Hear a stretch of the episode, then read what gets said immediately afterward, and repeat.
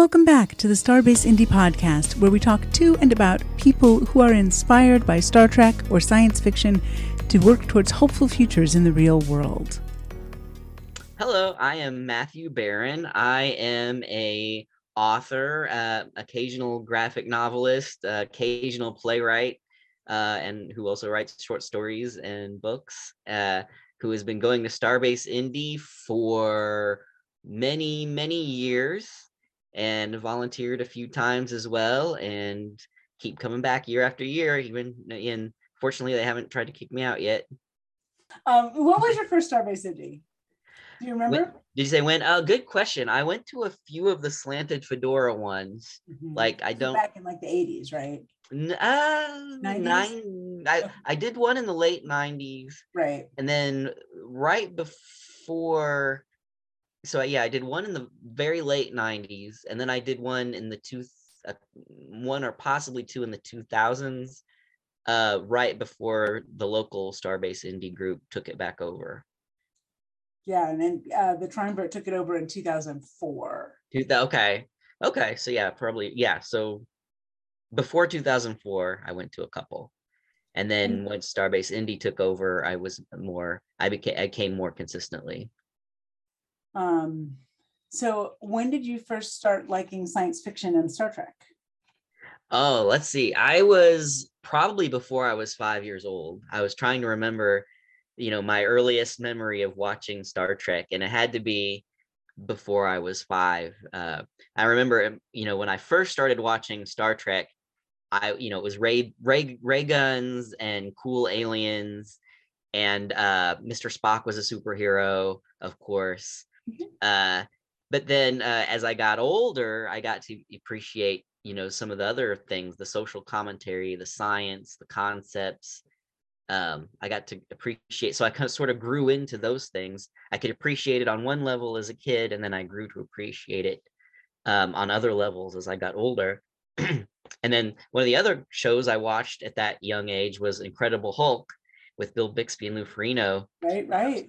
I was just thinking recently how kind of cool or weird maybe it is that two of my favorite characters at that age were Mr. Spock and the Incredible Hulk, who both had this uh, distinction between their their emotional brain and their logical, rational brain. Oh yeah, that makes sense. As you were starting to say that, I was just thinking, and because they both have a certain relationship to color green, but that's not it. Oh, that too. That's right. Yes. Did you also like Kermit the Frog? I did. Ooh.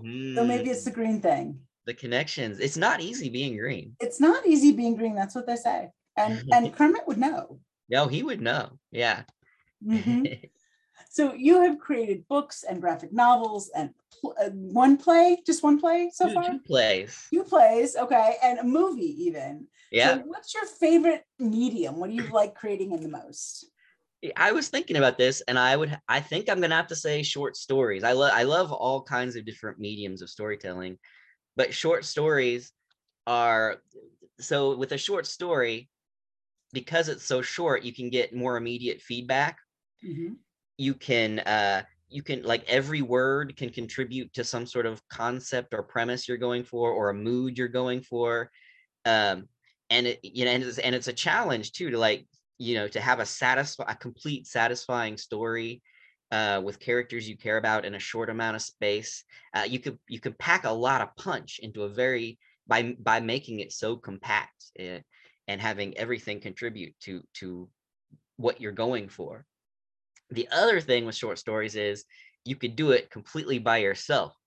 So as an introvert uh, i can just sit in my basement and hammer this thing out all all on my own which you know mo- a lot of most people didn't get into writing because they love going out and trying to sell themselves. And uh, so i was pretty pretty uh, disheartened when i found out oh wait that's a major part of the job of writing is going out and selling yourself.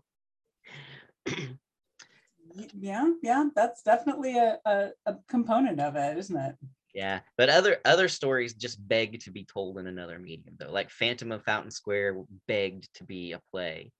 Uh, but when you do a play, you've got to get other people involved, actors, a director if you're lucky, um, props. You got to keep track of money and where all the money's going and how much money you're getting in and um, or a graphic novel unless you're doing all the art yourself. Like sometimes you're writing a story and you can see the splash page in your head of the art mm-hmm. and you want and you want to see that artwork going with the story. But then if unless you're doing all the art yourself you got to recruit some other people to help you out. Yeah. So in addition to all of your creative endeavors you have a day job that is in the sciences. You mixing and analyzing human blood um, so you have a pretty specific and rare skill set, as I understand it. So tell me about what that niche is and, and how you got started in that. Yeah, it's a pretty weird uh, niche, I guess you'd say. Uh, I mean, it sounds cooler than it is, but uh, basically, I, I, work in flow cytometry, and in flow it does cytometry, sound cool. flow cytometry does sound cool. Yeah, I should uh, use that as a pickup line. Hi, I work in flow cytometry unless people actually know what it is, in which case it's not a turn on at all. you never can tell. Maybe, yeah, maybe if you're a sciencey, maybe I don't know. But so flow so what cytom- is flow cytometry?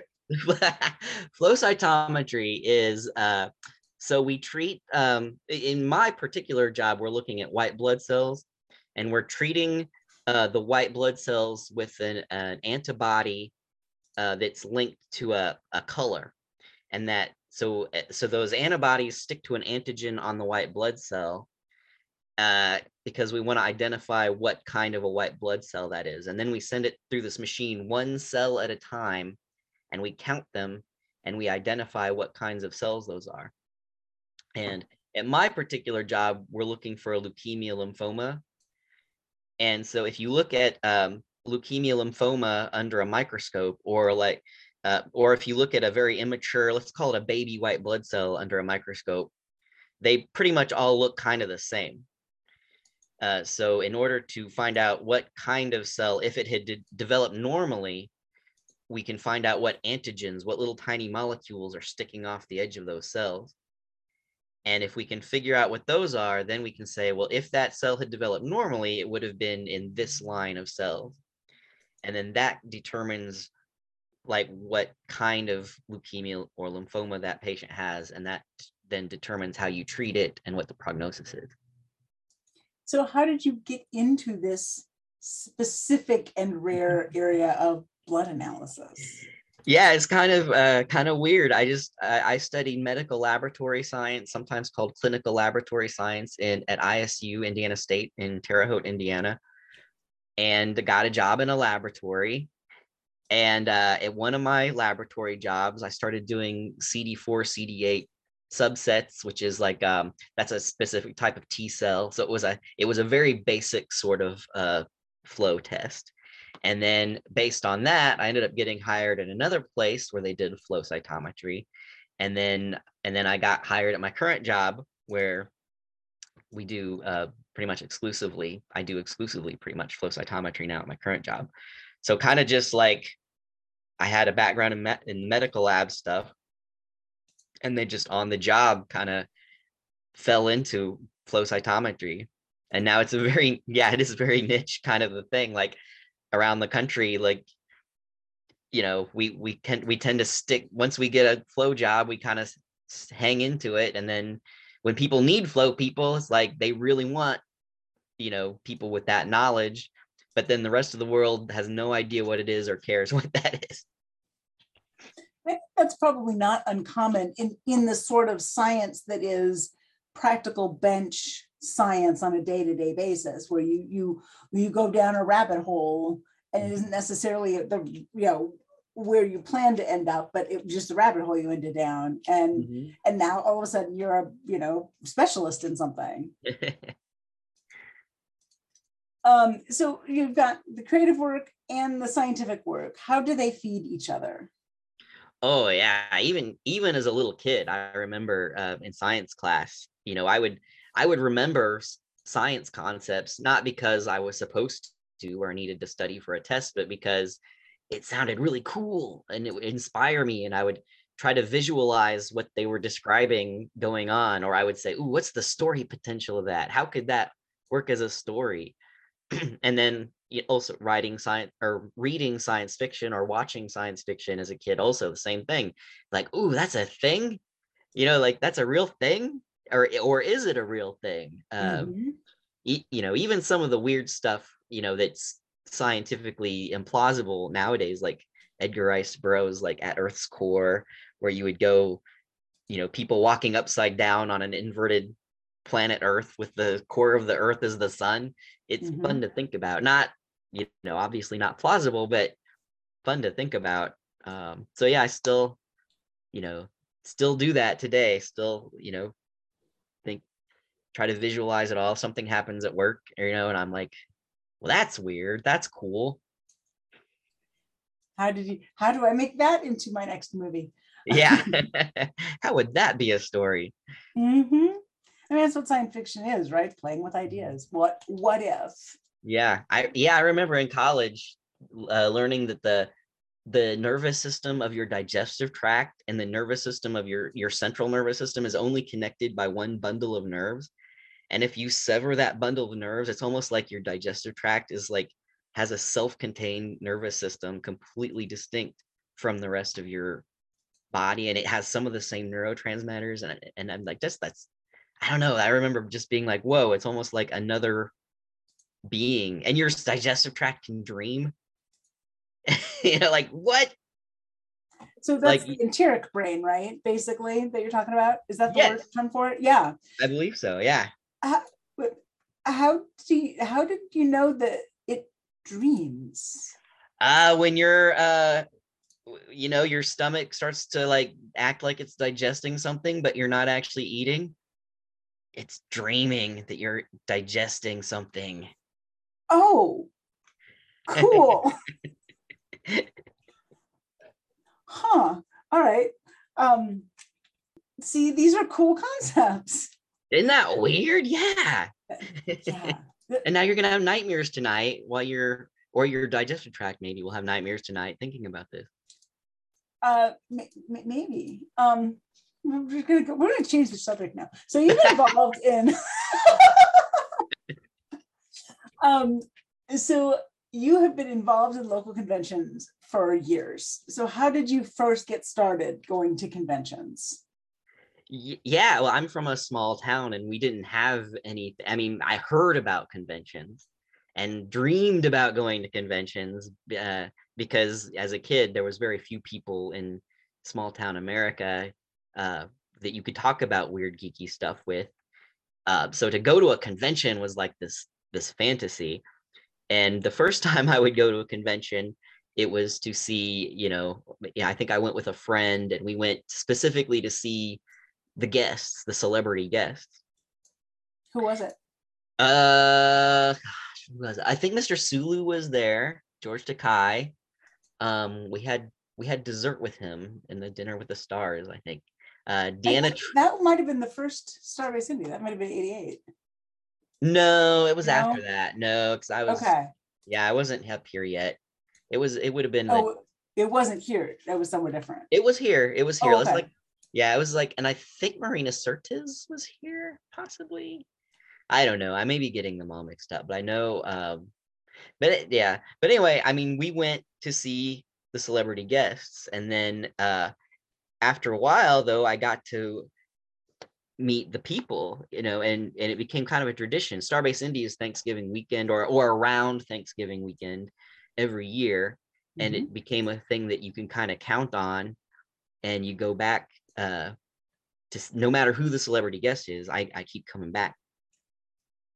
yeah i you know i was uh just having that conversation with someone that this is uh we were looking over some of the surveys that we have sent out this year and people have responded to and people like our how friendly our guests are and then there are people who are like yeah but if you just had different guests and and but the thing is and i you've heard me tell this story for years but there are people every year who are like well i don't know who your guests are. I'm like but don't you trust me by now? Because they all have fantastic stories from the stage because i've had so many people who are like i didn't even know who these people were before i came but oh my gosh they were so cool and that the or the names that you don't even know are on all of these shows. These character actors know, you know, they get to know everybody and they have all of these great stories. and and Starbase Indy is small enough where you get um in most cases there I mean I'm sure there are exceptions but in most cases you can often have a conversation with some of these celebrities Mhm. um and, and it's not like at other conventions where you just get in line and you know get the photo op and then never see them again yeah, that's, I mean, it's definitely one of the things that we optimize for and that I think people have come to expect from us and likely to continue to be true. So aside from Starbase Indy, Mhm. which convention is your favorite? well we just had InConJunction uh Mhm. which happens in uh, July, usually usually around Fourth of July weekend. It's almost like a sister con in a Yep. way to Starbase Oh, yeah. A lot of the same people. You'll see a lot of the same people. There's a lot of similarities, similar size. Um, they do focus a little uh, more on uh, literary writing, written science Mhm. fiction and fantasy, and and a little more on art.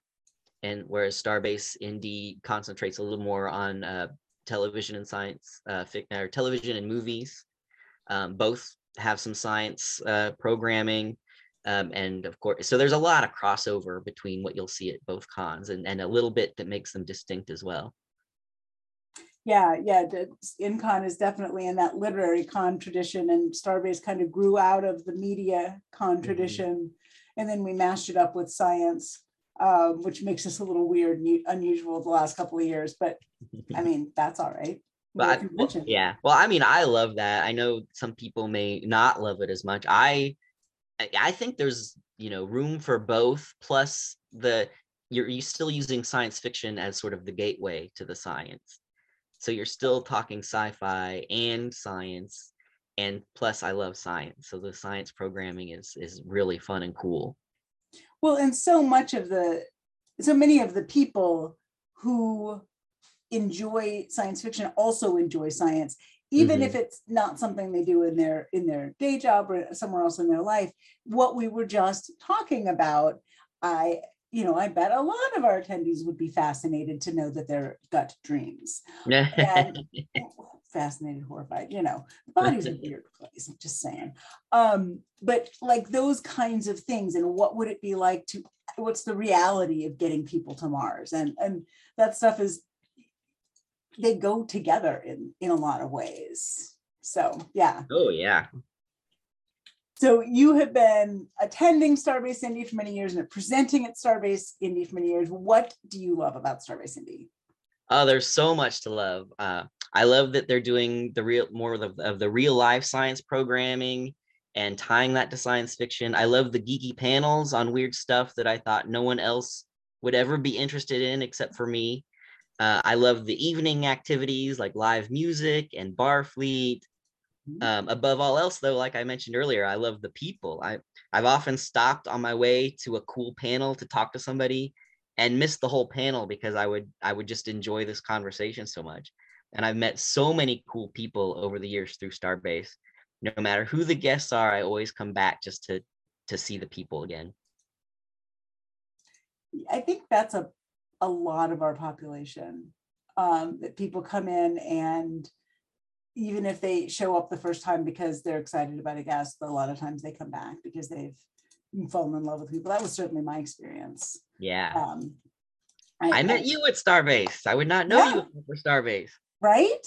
Yeah, and I I mean, my first Starbase was 2006 and by one day in, I was like, oh my gosh, these are my people. I didn't know where they were, and now I found them. Yeah. and And I- here I am 15 years later and st- still involved, you could say. um, so you've done creative work in all of these different areas. Where can people find you online so they can check out your work? Oh, thank you so much for asking. Uh, submatterpress.com uh, is uh, my personal website. And, and then uh, I also have uh, matthewbarron.com, which will go to my Amazon author site. Um, I believe it's on Facebook. I believe it's at author Matthew Barron on Facebook. And I think it's author M Barron on Twitter. I would have to look, but I think Uh, that's right, actually, as I was looking you up. Ah, thanks. um, what are you working on next? What are you working on now?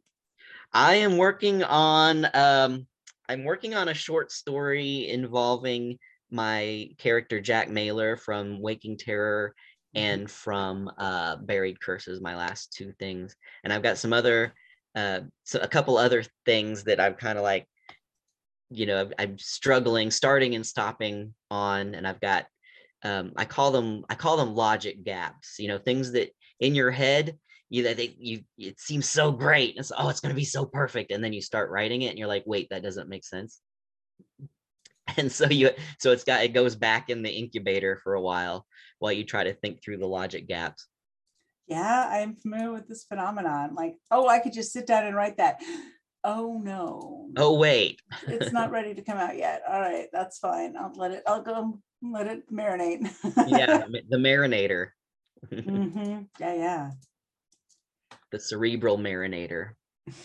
Patent pending. You're having to digest the ideas more. So maybe it's not the cerebral marinator, maybe it's the enteric marinator. it's in the other brain.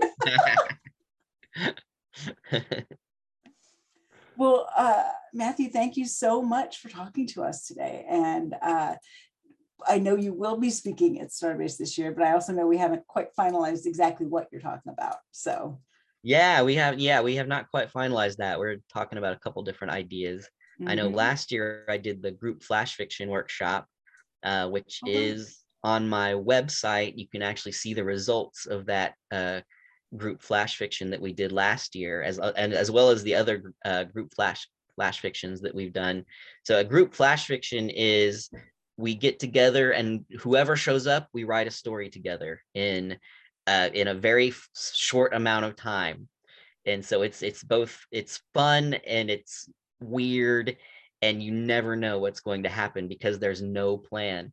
Like for me i get nervous and i prepare by like trying to figure out what i'm going to do but there's no way to plan for this. You just show up and i ask some some probing questions and then we we you know we'll shout out ideas we'll vote and i will type as we go and we hope by the end we'll have a story that is great fun. I will uh, find the link and make sure it's in the show notes so people can find Yay, it. Yay, cool. Thank you. Yeah. Uh, well, thanks so much for talking to us and uh, we'll see you on the Starbase. Thank you, Lisa. Oh, fun as always. Thanks for listening to the Starbase Indy Podcast. To find more information about our live event this November, check us out at starbaseindy.org or on Facebook, Twitter, or Instagram. See you on the Starbase.